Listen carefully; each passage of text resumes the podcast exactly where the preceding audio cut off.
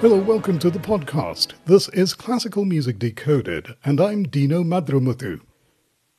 In the episode about Dvorak's New World Symphony, I said Dvorak's advice to American composers was to seek inspiration in the music of their own country. He also said that African American music would become the basis of a distinctly American style of composition. One composer who realized this advice, whether intentionally or not, was George Gershwin, and the subject of today's episode is his famous composition, Rhapsody in Blue. It's a piece that's easy to like. It has a certain style and panache. In September 2022, Rhapsody in Blue was performed by the Johannesburg Philharmonic Orchestra. The soloist was Nina Schumann, a pianist from Stellenbosch, South Africa, and she was fantastic. Gershwin started playing the piano as a young boy and was quite adept at improvising melodies.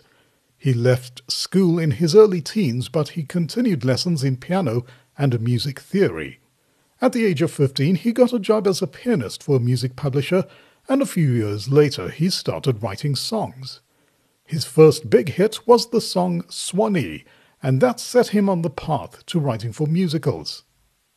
In January 1924, just a few days after New Year's Day, an advertisement appeared in the Tribune newspaper in New York.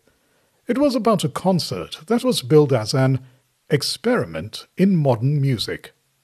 The objective of this experiment was to present American popular music, like jazz, as something worthy of serious consideration. Back then, jazz was not accorded the seriousness it is now. It was dance music, so it was light and frivolous. The concert was presented by a conductor named Paul Whiteman. In the advertisement, he proudly announced that the event will feature a jazz concerto, as he called it, composed by George Gershwin. This came as a huge surprise to Gershwin, seeing that he had never composed a concerto, jazz or any other kind. He called Whiteman to find out what was going on, and Whiteman reminded him that they had discussed the idea 18 months previously. So Gershwin agreed to compose a new work, which was very sporting of him. The problem was that the concert was a mere five weeks away, and not enough time to write a full concerto. So, in exchange for agreeing, Gershwin extracted a few concessions from Whiteman. The first was that the new work would not be a concerto, it would instead be a free-form composition. The second is that Gershwin would not have to do the orchestration. That would be someone else's problem. So Gershwin got to work, and after three weeks, he emerged with the composition with two piano parts. The first was the soloist's part, and the second was the bit that had to be orchestrated. This was done by Whiteman's staff arranger, whose name was Ferde Grofé, and he arranged the composition for solo piano and jazz band. In 1926, he arranged it again, this time for solo piano and symphony orchestra. Incidentally, Grofé became a composer in his own right. The premiere of Rhapsody in Blue took place in February 1924 in New York, with Gershwin as the soloist. It was immediately popular. That's probably because the audience felt some connection to it as it is unmistakably American music, with its jazz influences at the front and center. It's also probably because Gershwin combined jazz and classical music with such aplomb. The music begins with a famous clarinet solo. Gershwin composed a sequence of 17 notes that rises up to the first theme. At the rehearsal for the premiere, the clarinetist Ross Gorman played the sequence as a glissando he did it as a joke, but Gershwin liked it, so it stayed. After the glissando, the clarinet introduces the first theme, which is not just influenced by blues, to my mind, it is blues.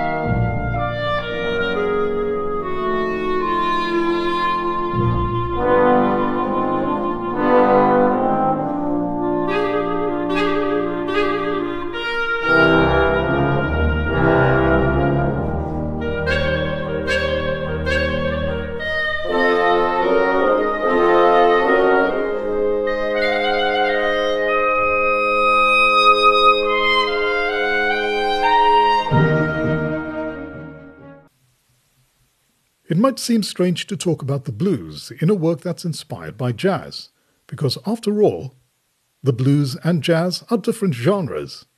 But the blues preceded and heavily influenced the development of jazz, especially harmonically. The sound of a lot of jazz is derived from the sound of the blues, and there's a large overlap between the two.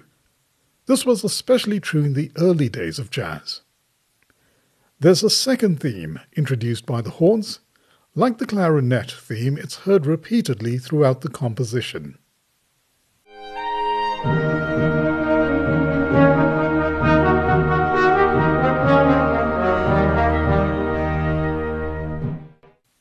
Thereafter, there's a section where the soloist plays alone and emulates the jazz piano styles of that era, like stride piano, for example. A new theme is introduced by the trumpet before the first horn theme is heard again.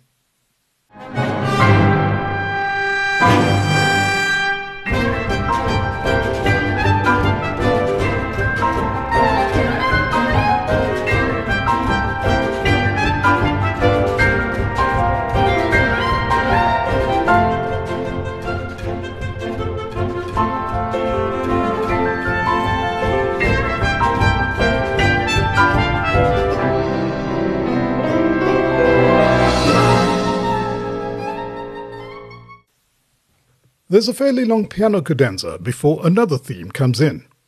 It sounds like something that a composer from the Romantic era would have composed. This is where Gershwin's propensity for writing memorable melodies shines through.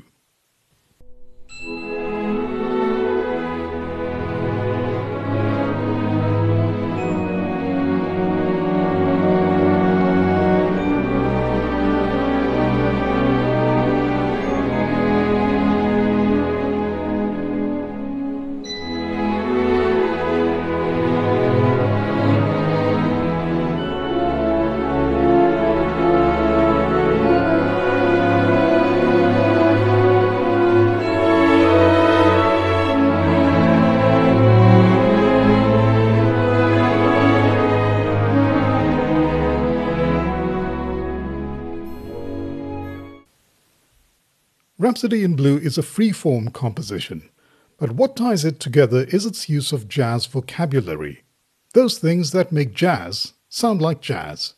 This includes, of course, the harmony, which is derived from blues. It also includes the swing. Observe people in the concert hall when this work is being played. You will see some moving their shoulders, some moving their heads.